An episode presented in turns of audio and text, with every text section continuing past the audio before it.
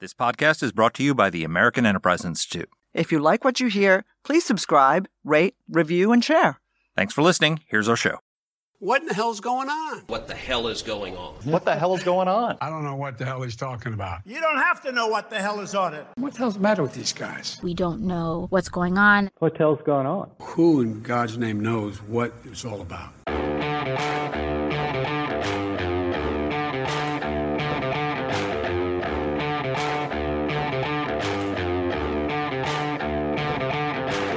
Hi, I'm Danielle Pletka. And I'm Mark Thiessen. Welcome to our podcast. What the hell is going on? Mark, what good news do you have for us today? I have no good news, Danny. The, uh, we, we are we are discussing uh, the collapse of trust in our institutions. We are experiencing a crisis of trust. There's new polling out from Gallup, which has been tracking these numbers since the 1970s, um, and collapse in trust in the federal government, big business, the media, education, science and medicine, technology, religious institutions, law enforcement. All of these institutions, you name it, uh, is collapsing. They, they track, Gallup tracks 16 institutions, over, and over the past decade, 11 of those institutions have recorded their lowest ever popular support in the last couple of years. The only institutions that have held steady and have enjoy majority confidence are the military and small business. Every other institution has absolutely collapsed. Uh, Gerry Baker of the Wall Street Journal has written a fantastic essay in the Wall Street Journal based on his new book about this, diagnosing the problem, explaining to us why uh, why this collapse is happening, and we've got him on the pod today. Exactly. So a lot of people, I think, paid attention to also the Pew poll that came out last week. And I'm not going to read everybody the litany of it, but fewer than two in 10 Americans say they trust the government in Washington to do what is right just about always or even most of the time. Now, you know, again, I think um, I think skepticism about government is is a is an American trait, right? You Yes. know, this is one of the reasons why we have a, demo- a representative democracy, right? You want to be able to throw the bums out every four years, every two years, every six years, uh, but i- you know, I think it, it. I think the problem is actually deeper than the one that that Pew and Gallup lay bare. It is not simply that Americans don't trust what used to be the pillars of our society and our community, not simply government, but local government, but they don't trust their neighbors anymore. Okay, they don't trust their hometown newspaper anymore. They don't trust the the, the man or woman who they're used to seeing on the news, and. Um, i- i- you know, this is so corrosive. We didn't use this word during the podcast, but it is actually the one that kept coming to mind. It's so atomizing. You know, we are increasingly alone. You know, one of the things that I love about Americans is, you know, we all get together and you know believe we do the right thing we uh, you know we believe in the future we believe in the rewards and the fruits of hard work we believe in in in faith family and community nah we're not we're not, we're not those people anymore Well, you know, we still want to be. So a couple weeks ago, we had my my Washington Post colleague Alyssa Rosenberg on the podcast with me because we had done a joint essay in the Washington Post. Alyssa is a about as liberal as you could possibly be, pro-choice liberal. I'm a pro-life conservative, and we did an essay on what we agreed on on family policy and how we could learn put aside our differences on abortion and come together. And the response to that to that essay that we've been getting is is so heartening and it wasn't even so much the substance of it though i think the substance is important but the uh, the existence of the exercise the fact that two of us who disagree so much decided to come together trust each other work together reach across the aisle and try to find some common ground and i think there's a hunger for that in america uh, for people to do that. Um, and it was just, it, it, it, what's sad is that it was so unusual what Alyssa and I did with that with that piece. But it, but it was, uh, I think I think there's a hunger for that in America. If someone can There, come there out is, and tap into there is, Mark, but but a lot of it is performative. You know, um, uh, the the bottom line is that um, yes, of course, you um, and Alyssa, two members of an elite class of columnists for the, with the Washington Post, got together. You beat the trend, but bottom line is that even in households, you know, Americans used to know a lot of people who voted differently from them. At some point, in not too far away ago podcast, we discussed the fact that that people don't actually Democrats don't actually know Republicans. They're able to objectify them, to dehumanize them, uh, because they don't actually know them. And even that is even that is just something that is so intensely depressing. But i mean you know we we all do have friends who are democrats but you know look at our core group. We're all republicans. Yeah, I mean that is true, and one of the things we talk about with Gerry is the fact that uh, you know numbers show that 35 million Americans have moved. Many of them from blue states to red states, or from red states to blue states. Uh, they're mo- they're moving. Uh, that's that's almost you know one in ten Americans voting with their feet. Um, and some of them are just moving because there's economic opportunity, but some of them are moving because they just don't want to be around those people anymore, and they don't want their and, and their policies. They don't feel they're being listened to in their states, and and so they're moving to places where they'll have better policies. But the result is we're living in ideological silos. We don't know people, uh, as you say, who who disagree with each other. But also, there's the, there's a broader trend. Let's not let's not put this blame all, entirely on uh, on people uh, individuals, let's talk about the, the institutions because the institutions have done this to themselves. Gerry does a very good job uh, in his in his book and his essay of just l- doing the litany of failure. And they're bipartisan, by the way. You've got the failure to find WMD uh, in Iraq, which uh, which you know caused a lot of lack of trust in in our political leaders. Then you got the the Russia collusion conspiracy theory, uh, where when Trump was elected, which turned out to be nothing more than a conspiracy theory. You got Trump, uh, you know, with his uh, stolen election claims in 2020. You've got the COVID pandemic, where everyone told us we had to lock down and keep kids out of schools, and all of a sudden it turned out that that wasn't the case. We got so much bad information. What you're trying to uh, say from, is what you're trying to say is we may not trust them, but they've earned it. Exactly. Well, yes. So I mean, all these institutions, our public health institutions, our political leaders on both sides of the aisle, the news media, uh, they've all earned this. They've they've done this, and so it's not surprising that people don't trust each other. And then what happens is they go for alternate sources of information because uh, they don't trust the media. But then we're talking about you know people who have their own sets of facts. Right. Everybody I know thinks the election was stolen. So why should we? It must have been stolen because the Washington Post and the New York Times tell me it wasn't. So I don't trust them, and I trust you know I trust my local radio talk show host a lot more than them or Donald Trump. So you know, the, it becomes a, a vicious cycle. I, I agree with you. I want to, before we go to the interview with Gerry, in which we talk a lot about this, I want to inject one more current events note that I think is really important to this collapse, and that is the collapse of decorum. Now, we yes. we talk we haven't talked about the uh, poor you know poor Senator John Fetterman who you know, should be a man who is recovering and doing occupational therapy and spending more time with his family as opposed to feeling like the thing that needs to liberate him is that he really needs to wear shorts and uh, a sweatshirt to the Senate. Now, you know, who gives a damn? You know, go there in your underwear if you want. Okay, it's about leadership. I give a damn. Well, well, no, but let me finish. Hang on a second. You know, objectively speaking, of course, the Senate is about governance. You can vote and govern theoretically as well in a sweatshirt as you can in a suit jacket. That's not the issue here.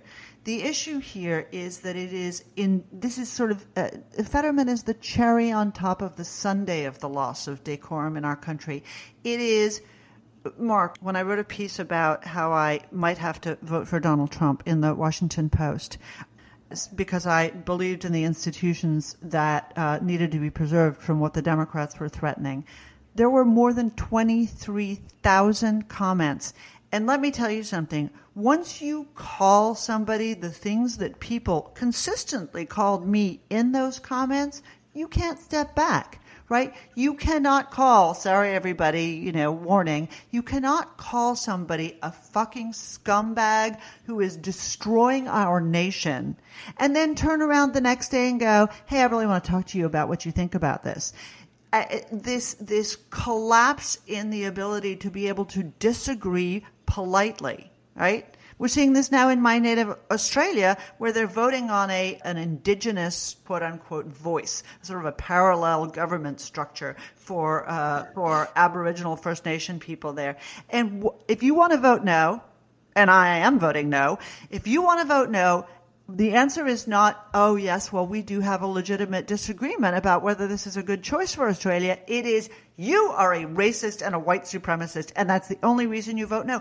You can't talk to somebody who calls you that. So, you know, we go from the sweatshirt, um, which is just, you know, a, a little peek at the problem, and you get down to that.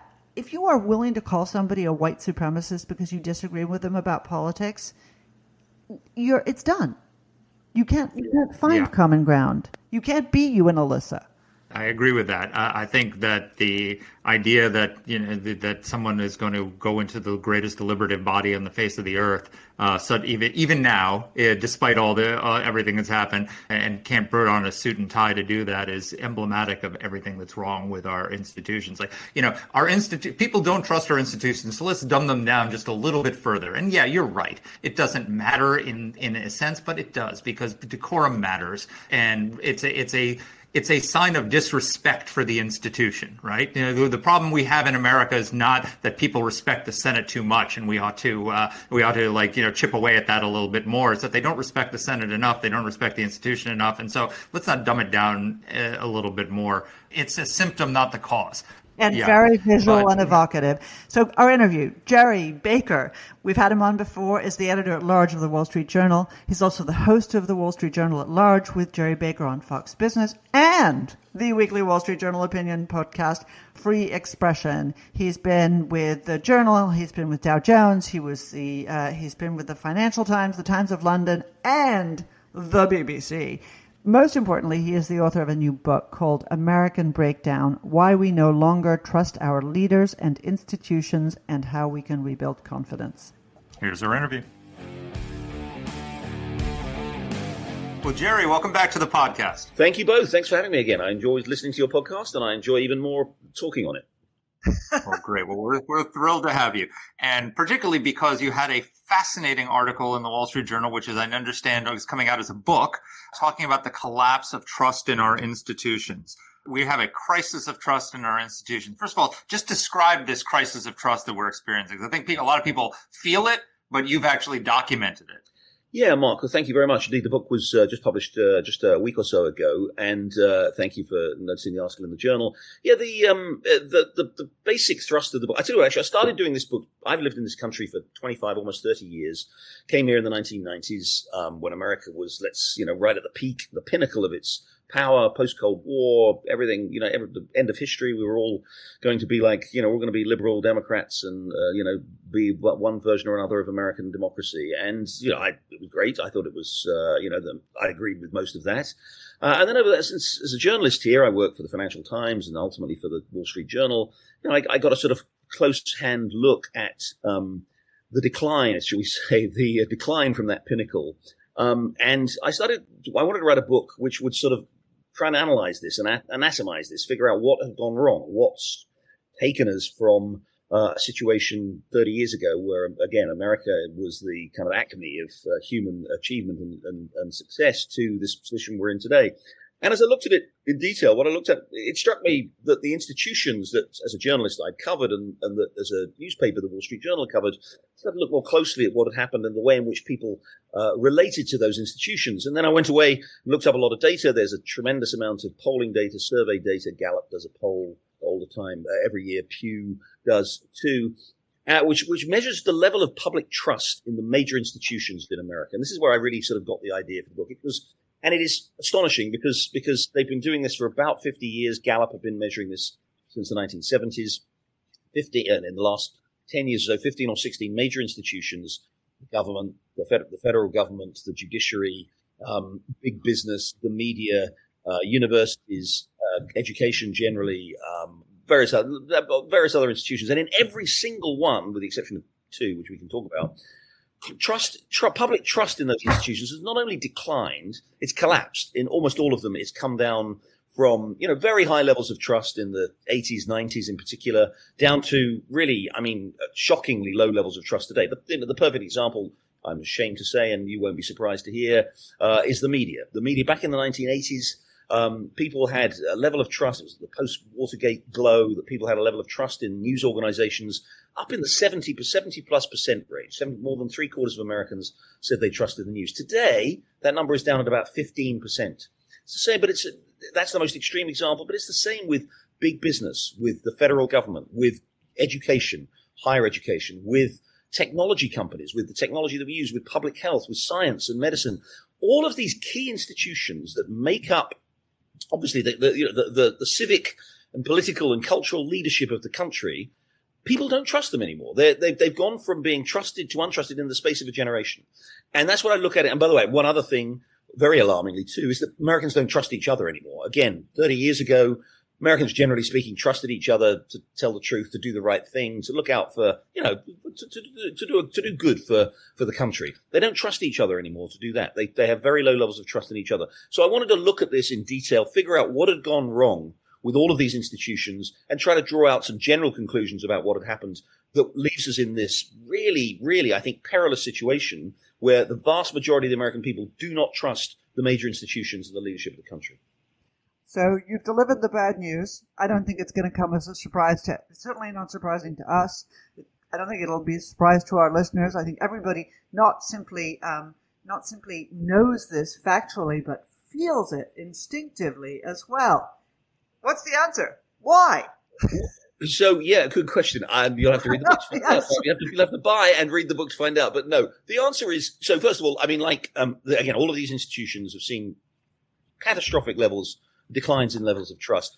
And you know, like um, like Tolstoy's uh, unhappy families, they're all um, they're all untrusted in their own way. They all have particular reasons why people have come not to trust them. The government, I think, the federal government, I think that's a partly a record of failure over the last twenty years, whether in whether domestically relatively weak economic growth, uh, in, internationally the sense that you know we can disagree about this, but you know wars that have not gone well, foreign policy that's uh, that's that, that's left America weaker.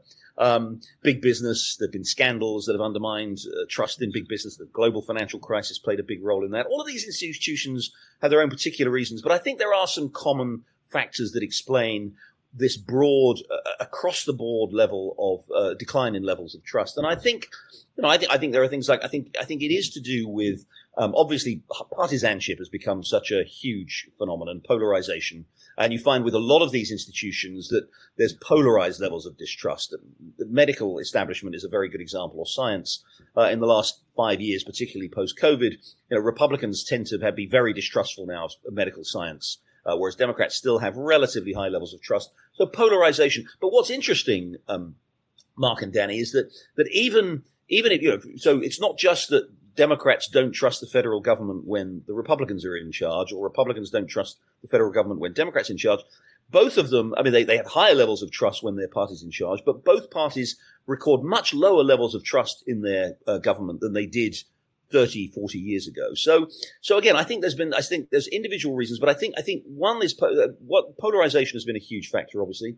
Secondly, I do think the rise of economic inequality. I think a country that has seen the kind of inequality that has arisen in the United States in the last 30 years is intrinsically, um, if you like, vociferous. It's creating um, tensions. It's creating um, uh, gaps between gaps in, um, in, in, in, in essentially in, in, the way in which people re- relate to each other, review each other, and I think it does create mistrust. What interesting? I, I quite a lot of interesting polling data. You know, in the past, Americans broadly tolerated in the inequalities we had in the past because because they thought it was justified. It was deserved. If you made a lot of money in America, it was the American dream. You deserved it. You worked hard. You had talent.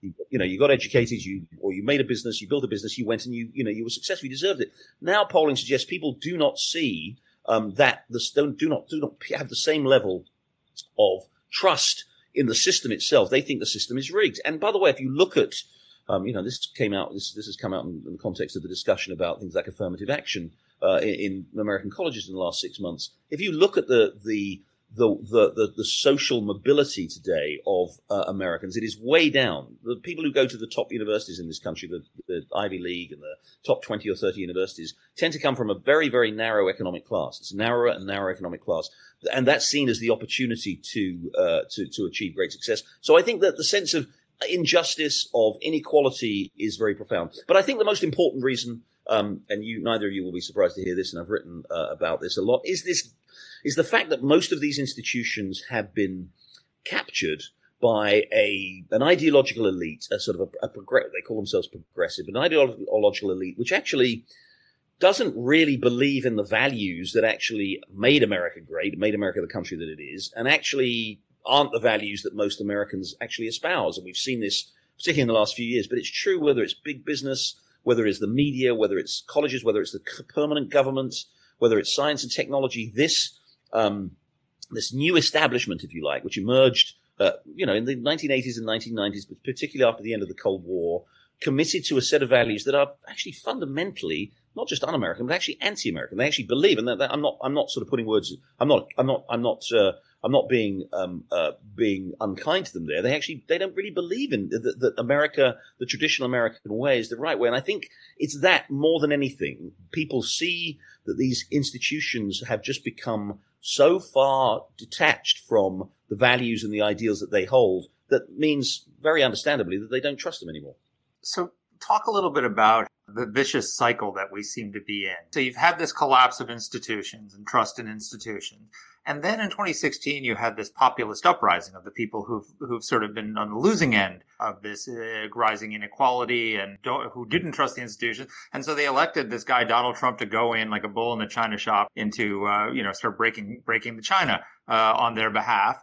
And the elites responded by the Russia collusion conspiracy theory to, you know, the, the, the multiple, you know, I think 91 indictments were, uh, up to now with Trump. Many of them deserved, you know, um, but there seems to be this vicious cycle where the uh, people who are on the losing end have risen up to say, we, we demand to be heard. We demand to be addressed. And the elites have responded by, by trying to tamp them down and destroy their, their movement and the distrust gets gets worse and worse. Is that a fair description of what's happening in our politics right now? Yeah, I think it is, Mark. I think I think it's a good point. And let, let me say this because you and I both know, and I don't think either of you are either. I'm no fan of Donald Trump, so um, and I exactly. think that. Um, but I tell you what, I think I, th- I think Donald Trump's election in 2016 uh, it's largely explicable by this by this sense of alienation and this lack of trust that people have in the major institutions. Trump came along because it was a bipartisan thing. Let's be honest. Again, you know, a lot of Republicans were very unhappy with what Republicans in Congress had done or what Republican administrations had done.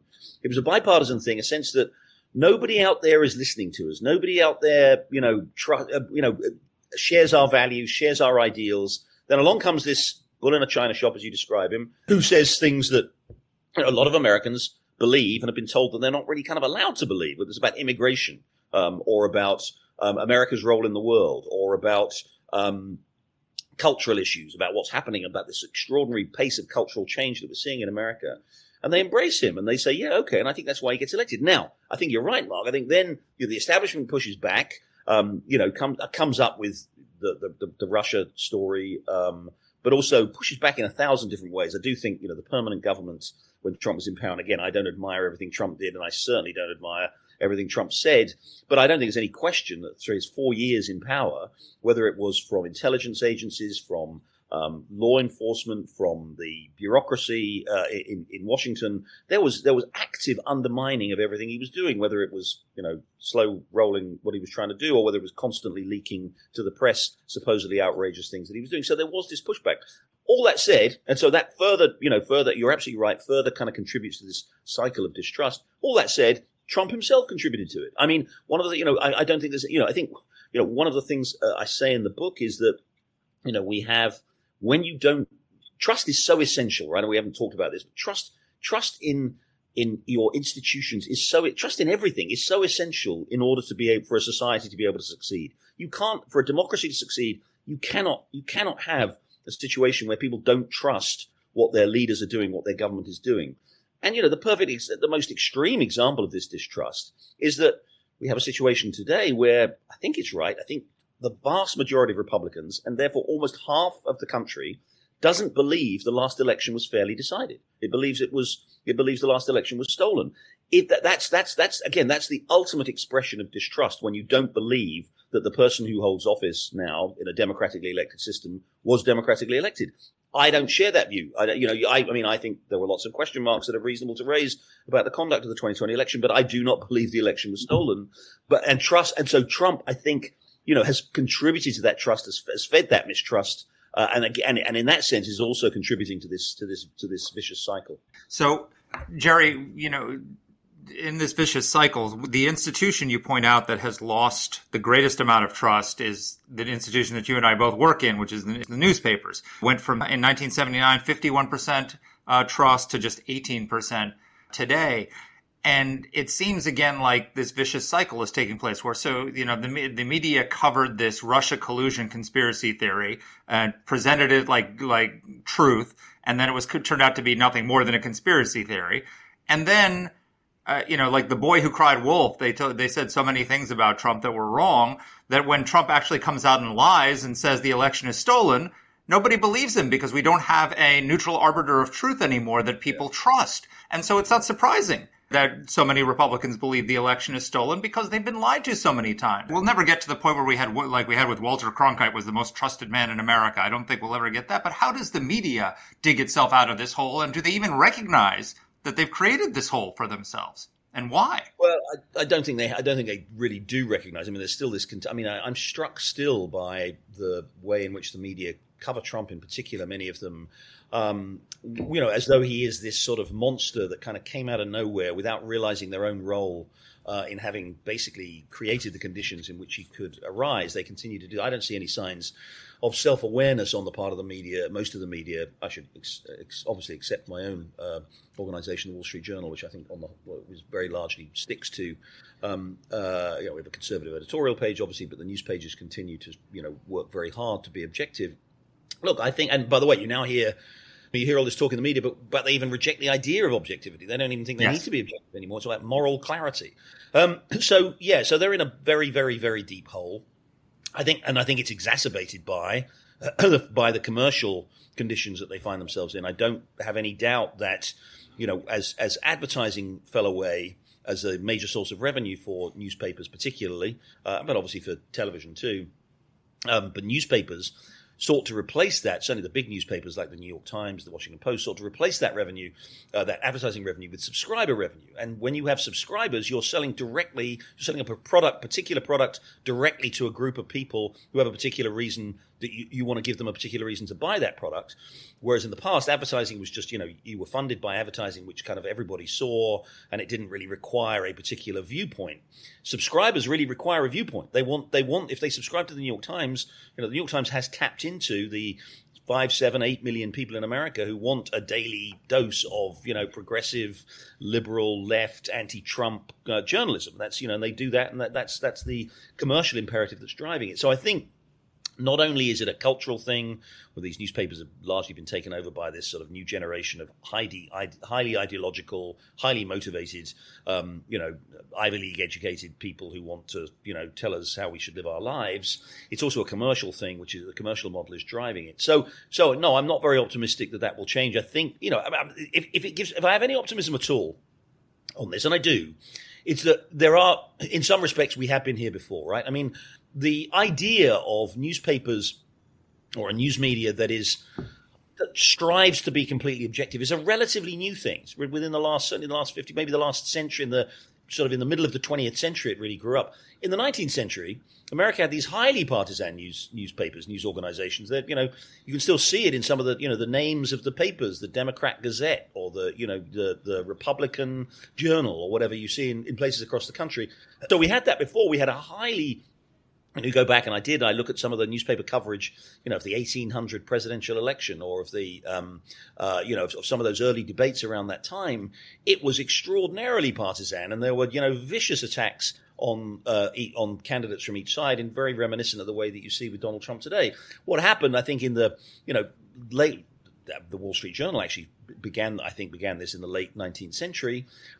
People decided they needed news they could trust. People had to have news that they could trust. They couldn't just any longer rely on a partisan take for what was going on in the world for all kinds of reasons. They wanted to have news that they could trust. And so they started to turn towards news organizations that promised them not hyper partisan news, but something that was going to be an, at least an attempt to, strive towards giving them the, the, the facts of what was actually going on. So, and I think so there's a chance that this could be a cyclical thing. We might turn again, and there will be a demand at some point for people to say, you know what, I just can't I just can't take any more of this, whether it's from the left or the right, just this constant. I, I don't want to have the news we have today largely confirms people's biases and prejudices, right? It's not really there to tell to challenge people or to tell people facts that they don't want to hear. It's to tell people facts that they actually confirm what they already think they believe. So I think that will I think there's a chance that will change as people start to see, especially as the kind of as it as it resonates through culture and politics in the way that it is and makes our politics so contributes to making our politics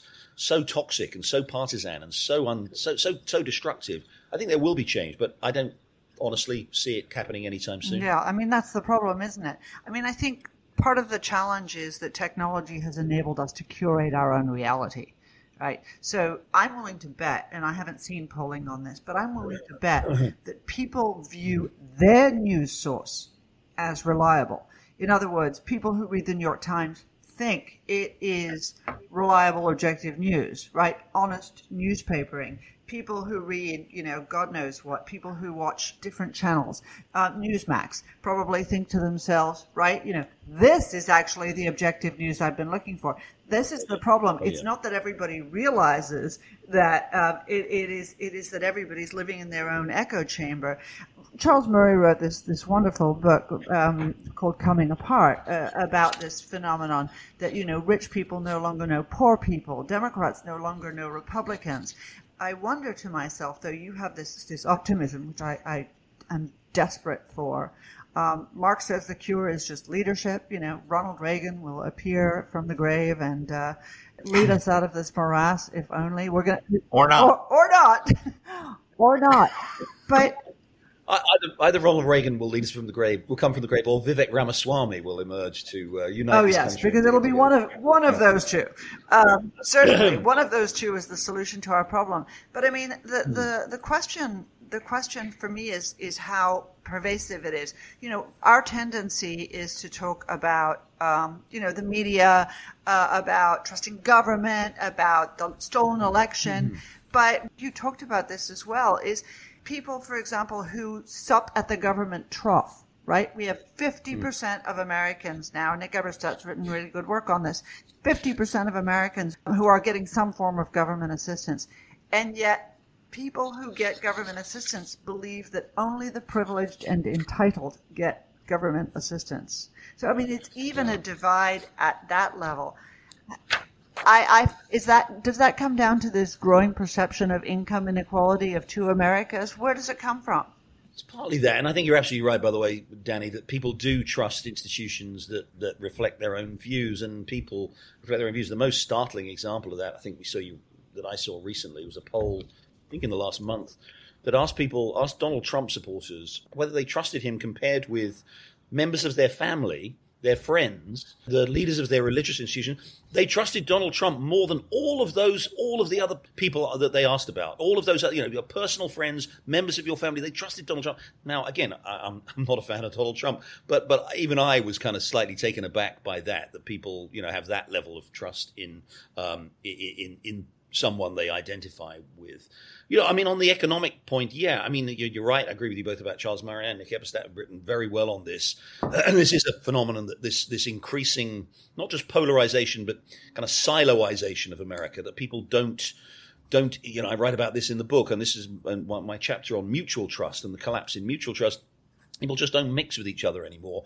it's kind of interesting, you know. Remember that other book twenty years or so ago, I think by Robert was it uh, uh, Robert Kaplan, um, bowling alone, right? Which was this phenomenon of um, Americans, um, you know, who still go to, to, to, bowling alleys, but were bowling, but were not members of bowling leagues anymore or groups. They were not socializing in the way that you know classically de Tocqueville described America's naturally coming Americans as naturally coming together in groups, and that is true. And I'm sorry to say that you know since either even since Charles Murray's book or since you know that book, Bowling Alone it's got worse because because of social media. We didn't even really have social media um, back in the early 2000s. That really came about in the, in the teens, and and the way in which people now can choose their own community, their own people that they want to, to be with. And by the way, again, they're not bowling alone, as it were. They're, they are they're communing, well, they're communing largely digitally, but they're communing with people who share exactly their views and walling themselves off from anybody else, and whether, whether it be anybody of a you know of an economics, a different economic background, um, you know, different interest, you know, you know, different political background, different cultural background, but a different ideological background. They are able to kind of you know, I, the, my again, I quote in the book. Remember the famous Daniel Patrick Moynihan line, which is that you know, years ago you can choose your own opinions, but you can't choose your own facts.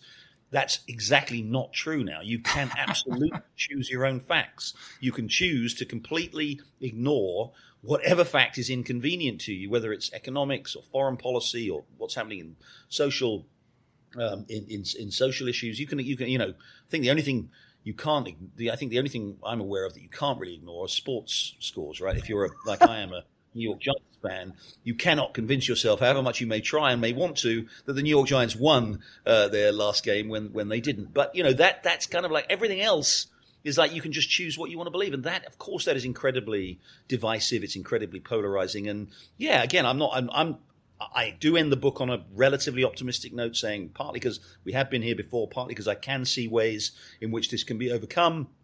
I am, but I slightly agree with Mark.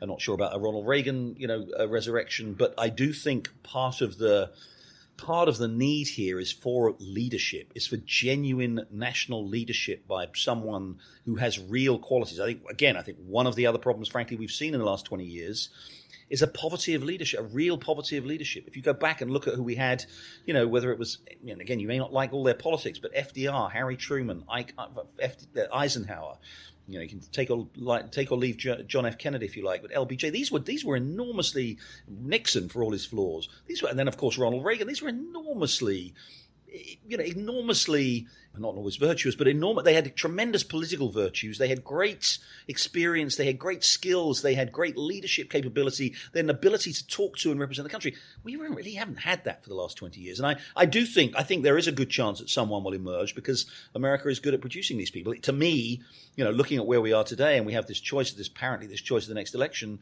Uh, unbelievably between between Trump and Biden. You think, you know, how, how can a country of 340 million produce that? Well, the flip side of that is it is a country of 340 million people. It has produced great leaders in the past, and I think it will do so again. So, how much of this is intentional? Um, so, you know, Ronald Reagan comes into office in 1980, campaigning on the phrase, uh, the most frightening words in the English language are, I'm from the government, I'm here to help. And, you know, decades later, Americans agree with him. Um, the Supreme Court's collapse uh, in trust is, is significant. That's as a result of a intentional campaign on the left to discredit the court because they don't like the the results that are coming from the court. You have the left with this movement, uh, the critical race theory movement, trying to bring down America and convince Americans that we're a systemically racist country and sort of destroy the the common fabric of trust in our constitution, in our institutions, in our founding. It on both the left and the right, there seems to have been a a concrete effort to discredit our institutions, and those efforts are succeeding. Is is it fair to say that this is the result of an intentional effort in some ways? Yeah, it's a very good point, and I think that's true. And your point about the, the media and the Supreme Court is particularly striking. I mean, just this relentless campaign you know, that goes right back to Brett Kavanaugh's, um, well, goes further back than that, actually, of course, goes back to Clarence Thomas's hearing, or even 30 plus years ago. Yeah, this attempt, but yeah, it is, it is a, is a conscious attempt, and you're right too. It's true on, on the, on the right. I think, you know, some of the things that Donald Trump has said, um, have been intended to, um, uh, you know, create distrust in, in institutions because, you know, again, and again, the, the, the, the problem, I think the particular problem we have is that we have become so polarized and so divided as a, as a, as a country and as a society that there's a willingness to, there's a there's a willingness for people to believe that. There's there's a there's a willingness to suspend any skepticism or disbelief or questioning. And when the New York Times publishes something about Clarence Thomas or uh, Donald Trump says that you know. Uh, the media is the enemy of the people, or that the election was stolen. There's the ground is there for enough people to believe it. There just isn't the there isn't you know, I mean, I, I, I, hesitate to say this because because I think some of the polling contradicts this a little bit, but there isn't doesn't seem to be a middle ground, right? This is that where you know in the past you'd have you always had hyper partisans, right? People who you know would never have you know would, would, you know would vote for their party, whatever you know, yellow dog Democrats, as it were. People would vote for for anybody as long as they had a D or an R against their name, and it didn't matter what their character was or what their personality was. But there was a kind of middle ground which we thought was quite large. Um, where people could be swayed. They would say, you know, okay, well, you know, I'm not a, you know, I voted for Jimmy Carter in 1976, but country's a mess and a disaster. I'm going to vote for Ronald Reagan in 19. I'm going to vote for Ronald Reagan in 1980. That middle ground has shrunk, and that middle ground of persuadable people who can actually say, you know, when when when a leader is is decrying an institution or denigrating an institution, can say, well, actually, you know what, this institution is not actually a terrible institution. Maybe it's done some good things. Maybe it's a you know it's part of the the constitutional setup of this country, like the Supreme Court, and it's actually very important that we support it. Those people seem to have gone away, and instead we have just these hyper partisans. But again, I think look, one of the things I talk about in the book a bit uh, in the political section and government is. We had this one of the weird phenomena we've had in the United States in the last 30 years is not just partisanship, but incredibly narrow polarization every single election in this country comes it's like a 50-50 election. This is a it's a sort of a, in the history of the country and indeed in the history i've looked at this in the history of almost all western democracies it's really weird. We've never had a situation you never don't have, often have a situation where you have this 50-50 split every time. I, I think the the, the, I may get these numbers slightly wrong because I don't have them in front of me, but if you look at, I think, like the eight presidential elections before 1992, something like, I think in six of them, the winning candidate won by more than 10 percentage points. You had landslides for George H.W. Bush in, in, in 1988, for Reagan in 1984, and to some extent in 1980, for Nixon in 72, for, for, for LBJ in 64. These huge majorities. Since 1992, the largest share of the vote any president, any candidate has ever got for president in this country is, is less than 52%. Uh, uh, Barack Obama uh, did it in uh, 2008, about 51.5 percent of the vote. You know, George W. Bush barely got just got over 50 percent of the vote in in, in 2004, uh, and of course lost the popular vote very narrowly in 2000. So we have we we but we seem to be stuck. We seem to be paralysed in this um, in this 50-50 situation. And the reason I think that's important is when a, when a party loses an election in a landslide, as the Republicans did in 64 or the Democrats did, you know, in 1984, they're forced to kind of rethink who they are and to say, you know, people have rejected us by an overwhelming amount. We've got to we've got to change. We've got to we've got to we've, we've got to we've got to start learning some lessons from that, and we've got to move back toward, you know, in both those cases, 64 Republicans, 84 Democrats. We've got to move back towards the center somehow to capture more of those votes. When you have these 50 50 elections, you don't really need to do that anymore. It's kind of like, well, we'll just wait. You know, we need to sort of maximize our turnout a little bit. Things will, you know, we don't need to change. And that's what you've seen. We'll just, you know, for the last 30 years, when parties lose, I mean, there was a lot of soul searching in the Republican Party after the 2012 election, which probably took the party, ironically, in completely the wrong direction. But, but um, there isn't this political electoral imperative of, for political parties to have leaders who will say, come along and say, we've got things wrong and we need to rethink things and we need to start again. I mean, again, 20, again, Trump did that in 2016 in a very radically different way, but that's rather different from the situation I'm talking about. And even then, he didn't win, of course, a majority, either a majority of the popular vote um, and what, and only won very narrowly in the electoral college vote. So I think there needs to be some, and I guess where I, I, I, sort of side with Mark a little bit, some leader who comes along and actually is able to break this deadlock that we have in a way that actually brings more Americans together and makes those who are who, who are the losers in that election understand that they have lost and that they really do need a to accept that they've lost, which again these days people don't do. And I say this, you know, of course, Trump, you know, refused to accept the result of the 2020 election result, and I think that was very wrong. But you know, many Democrats did it in 2000. Obviously, many more, many Democrats did it in 2004. Um, you know, we are all familiar with the famous Stacey Abrams uh, Georgia election. You know, this this tendency to say, no, no, no, I didn't lose. The result was close, and I was cheated out of it is is is bipartisan. Trump took it further than anyone else has done in 2020, but it's bipartisan. I think we need to break that deadlock. I think we need a candidate who comes along and breaks that political deadlock. Amen. I want to ask you about something though that, um, and I, this is my exit question because we've kept you for much longer than we promised. But one of the, the things that I think we haven't talked about very much uh, is the death of optimism in America. So one of the things that really has characterized both uh, both Americans economically, but also the American national character is this hope in the future. It's what makes us different from Europeans. Um, it's it really is. Uh, it, it, we, we are not fatalists. We are hopeful uh, people who think tomorrow will be a better day. That is no longer really the truth. And while some of that is hype, the reality is the rich have gotten richer at a much faster pace the the poor are much more mired in poverty. They have to work much harder to to buy a house. I mean, my God, to buy a house is hmm. you know I know I think we all know people who simply have you know two parents working, a child, and cannot afford to buy a house where they live. You know, this doesn't produce optimism. Do you think that is one of the issues that needs to be dealt with? And then the question, of course, would be how? How? How? That's a good Wall Street Journal exit for you. I do. I, I, agree with you, Danny. And again, I do talk about this in the book. And I think, you know, another way of thinking about this is what I talked about earlier inequality and the massive growth of inequality in the country. Again, I, I'm, I'm a capitalist. I firmly believe in capitalism.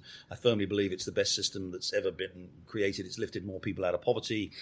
But I think right now, American capitalism, I do side with some of those people on, on the right who think that American capitalism has kind of gone off the rails a little bit. We have too much concentration of power in the hands of too few companies, too much um, concentration of power results in massive rewards, massive rewards for those who've done well, and then does tend to leave the rest of the country behind. We've had very little real wage growth. I know there's arguments about this, and we can go back and forth about the data. But the but the under but the the, the median wage in America in the last 20 years um, has been pretty stagnant. Median real wage, and certainly compared with the way the the, the, the compensation of the top one or five percent has dramatically declined. And that you're absolutely right, Danny. And the, the optimism has has been you know has been demolished. And you can just see this in polls. Again i constantly return to polling surveys but you know people ask you know is america on the right track that that that question right track wrong track question is america on the right track or the wrong track has been pretty well negative consistently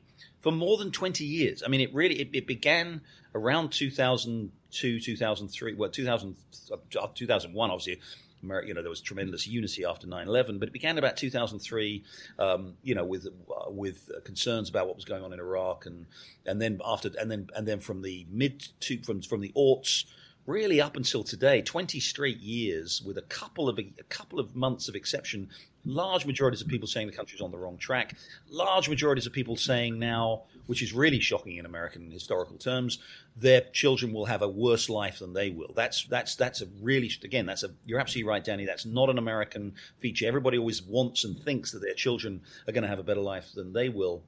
Look, I think this requires economic reforms to um, a to make the economy more dynamic. And the other problem is that the U.S. economy has actually.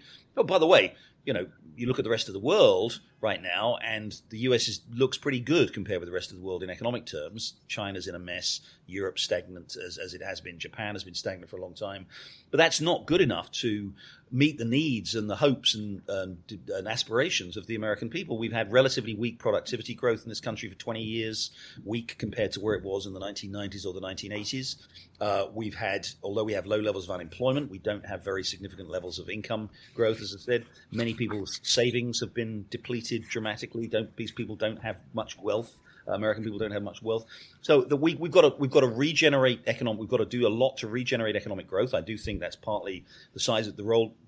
The growth of the size of government has been in, enormously important in that, and we've got to do something. We've got to rein that back. We've got to do something about the debt that we're building up. We've got to do something about the um, the extent of um, you know the lack of dynamism, about the level of tax that we have. So I'm I'm in favour of all of those things. I do think, however, we do need measures to address the particular level, the, the poverty that we have. But I think that will come about mainly through making America more dynamic. I think the big problem in America right now is not actually that, that capitalism has failed. It's that we don't have enough capitalism, that we don't actually have enough dynamism. We don't have enough. If you look at the numbers of small businesses that are starting, startups have collapsed in the last 20 years. It's something else I talk about in the book. The, the, the dynamism that we used to have is largely has been sapped. We need to get back to the kind of dynamism that we did have in the 1980s, that we, America did have certainly in the 1950s. We need to do things to get back to that, to lift the economic performance of the country, to make the economic distribution fairer, and to give more hope to more Americans. And the two institutions that do enjoy majority support uh, are small business and the military that have not suffered that collapse. Uh, I, am going to rain on Danny's effort to end this on an optimistic note. Uh, because that was optimism. Well, you were trying to. You, you were trying to find of low expectations.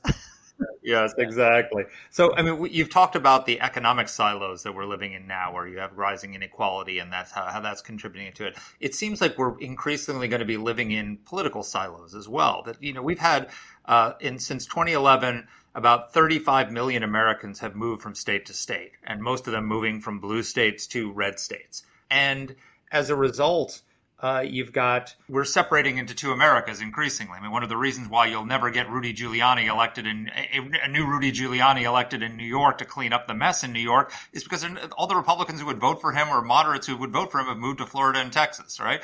And so yeah. we're we're we're increasingly separating ourselves into a blue America and a red America, living in different realities, listening to different news, you know, believing different you know, alternate facts. Is this only going to get worse as we decamp into our tribal camps? And is there any way to fix that?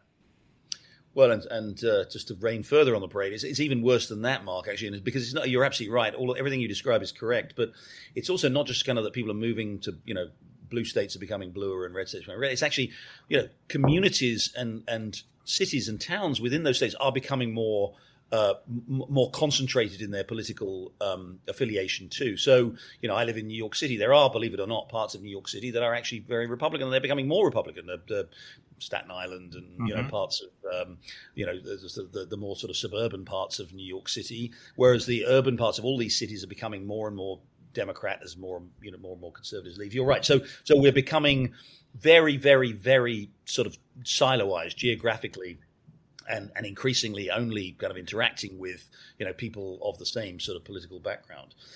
Let me. I will end on this optimistic note. So, and you make the point about we just you make the point about small business and about the importance of community. I think that the it is true that the two institutions that have seen um, an increase in trust and, and which are still well majorities of Americans still express trust in is the military. I think that's understandable for all kinds of obvious reasons, and small business.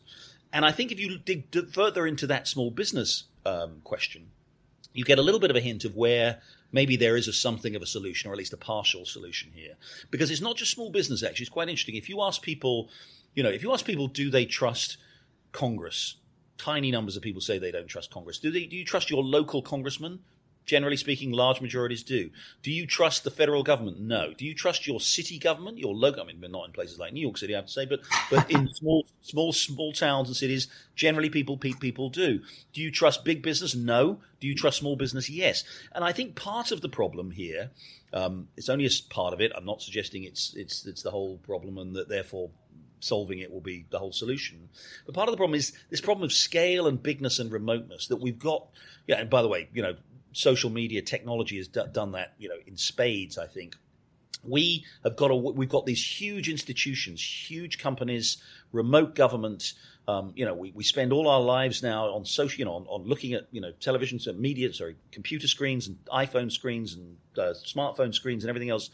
These we, we become we become distanced, I think, from you know, and I, there's very interesting work on the collapse of you know human contact, of social interaction that people have, especially among young people. You know, I think we've all got we've all got kids, and um, I've got I've my youngest. I've only got one teenager left now. She's almost no longer a teenager, but I've been shocked and actually disturbed the amount of time in the last five or six years I realize she spends on her own, looking at a computer screen, it's or, or an iPhone screen. It's actually terrifying, and you're seeing this pathologies, social pathologies that have come about as a result of that. I think that again to end on an optimistic note, I think that this is becoming such a you know, it's such bad news that it will have to change. I think what's happening to young people, the kind of social pathologies that are being visited on young people by technology, this broader sense of alienation from society, from the traditional forms of interaction that we have. I think it's going, it's gone too far. And I think more and more people are recognizing that. Parents are recognizing that. Individuals are recognizing that in their own lives. And I think there's going to be a pushback. And so people have got, I don't know how, I can't give you an explanation. I don't think, you know, we're going to ban smartphones or we're going to, you know, break up Google or whatever, although maybe we will. But I think that there will, there is a broad cultural, by the way, interestingly, also bipartisan backlash. I've got you know, very liberal, very progressive friends who are as horrified about what's going on in terms of this social disintegration uh, as I am as a conservative. And I think maybe, so again, it's not good news. It's probably going to get worse. But I do think, you know, with the history of these things tends to suggest things get worse and worse and worse. until people just say enough is enough and things have got to change and we've got to turn things around. Well, there's a hopeful note to, to end on. Also hopeful that you've written this book because uh, the first step in solving a problem is diagnosing it, and you've done it brilliantly. And uh, we encourage everyone to go out and get a copy and read it. Thank and you. we'll link to the Amazon page on our on our Substack. Thank you You're so very much. kind. I really enjoyed the conversation. Thanks a ton, Gerry. It's always great to have you. Take Thank care. All right, Danny. So, what do you think? Well, you know, the thing that I really do worry about deeply is what I talked about at the end, which is that Americans used to be a hopeful people. You worked hard because you knew that you were delivering a better choice, a better future to your family. You worked hard because you knew that if you scraped enough money together, you would buy a little house or a little apartment, and you know, eventually you would pass the money earned from selling that on to your kids, and that was a great idea. And that America is evanescing before our eyes. I, I agree with you. And, you know, I question the role of income inequality, such as it is in this, because you know, if the, I think the stats are since 1980, the top one percent's income has risen 226 percent, while the middle middle uh, 60 percent's income has risen 47 percent. 47 percent isn't bad. It, it, would be a problem if the top was rising and the bottom was going down, or the middle was going down the problem is not that uh, income inequality. Like if everybody, if if a rich person's income goes up ten percent and a middle class or a poor person's income goes up ten percent, everybody's gone up ten percent, but there's more inequality. So inequality is not the issue. The issue is mobility, and the issue is opportunity and whether that's disappearing. And I think it is. I think a lot of people feel that we've unleashed this, and part of this is, I, I mean, is government. So you know, the COVID pandemic led to all these lockdowns, which led to all this government spending, which unleashed inflation, which is unleashed, you know, in response to inflation, dramatic increases in interest rates, which means nobody can afford a house anymore. But Mark, it's not just know? it's not just that nobody can afford a house anymore. It is that what do elites want people to do? Uh, they want them to go to college. You want to go to college? You know, you want to go to a private school college? You're going to spend more than eighty thousand dollars most of the people who work in this country don't make $80,000, let alone have the ability to spend it. Wait, let's go further. Housing costs have skyrocketed because the, because the supply is now so small. Housing costs have skyrocketed even in places where people used to be able to afford a house. I'm not talking about Northern Virginia or, you know, or, or, or Southern Maryland where DC people live in, you know, two, three, four, four, five million dollar houses. We've seen those, those changes happening over the last 10 years. I'm talking even about, you know, in, in the heartland where people could spend 100,000, 150,000 and actually buy something. You can buy yourself an outhouse for $150,000 now, but, but not much more. And that purchasing power, you, you know, you're right. Income inequality has become a trope, but purchasing power is a real thing. And that, by the way, is not something that is different between Northern Virginia and, you know, and, and central Kansas you go to the supermarket and you are paying six bucks for organic milk half yes. gallon in central Kansas and in Northern Virginia. Yeah, no. So infl- again, inflation, interest rates, everything. Uh, government intervention is making the American dream less achievable for people uh, across the country. You know, and if you have to pay 7% interest rate, you're not going to buy a house, even if you could afford the down payment. Uh, you know, even if it is a smaller house, you know, 7% is 7% or whatever the heck the, the rates are now. No one's going to buy a house with those, with those interest rates. And that's driven by the inflation, which is driven by the government spending, which is driven by the lies about the pandemic. Then, and then you've got the school closures, which have disproportionately affected poor black and brown kids in these districts, which are shut down much longer. The lifetime learning, the learning losses will lead to lifetime income losses for these people and put the uh, put the dream out further out of reach for them. So you know, I I understand why trust in government has collapsed because the government keeps intervening and the government keeps making doing things uh, that that put the American dream out of reach. And then oh by the way, we're not allowed to talk about the American dream anymore because the cultural elites have deemed that we are a systemically racist country and that we need to just blow the whole thing up. And we're not teaching kids, you know, we talk about reading and math scores collapsing in schools. The, the Nation's Report Card came out and said scores in U.S. history and civics have collapsed. So we're not even teaching our, our people how to be good citizens anymore. And so the whole, it, it just feels in America like nothing works anymore. Nothing works. Everything's going in the wrong direction. And th- that's why we're having this collapse in trust in institutions. Okay, that was a good rant. Um, I, I am now going to try not to rant, but to help us close out. Look, I, I, I think the one piece you left out of that, uh, and uh, and we don't talk about it enough, is the thirty-three trillion dollar in debt. We have Republican and Democrat equal opportunity borrowers. We have racked up. And, you know, there were days when people suggested that having a large debt for America was not a bad thing, nothing worth obsessing over because it was just proof positive that other people wanted to lend us money because we were doing good things and they had a had confidence in their returns. Now, the payment on that debt is going to become so burdensome to our children and our grandchildren that you really can't make that argument anymore. And I appreciated Nikki Haley bringing that up. I appreciated her slamming all of the uh, the previous leaders of our country who have been so cavalier in in borrowing that money from the world and from our future. But that that has to be a factor too. God, there's so much work to do and so few people to do it. And so many podcasts. So topics many for us podcasts left So, so we're going to keep tackling these problems until we pod them into into submission. Yes. Good luck with that. Thanks everybody for being here. Let us know what topics you'd like us to cover. You can get in touch with the show by emailing us at whatthehell at aei.org. Or you can reach us on Twitter. I'm at dpletka. And I'm at Marc Thiessen. That's Marc with a C. Please rate and review the podcast.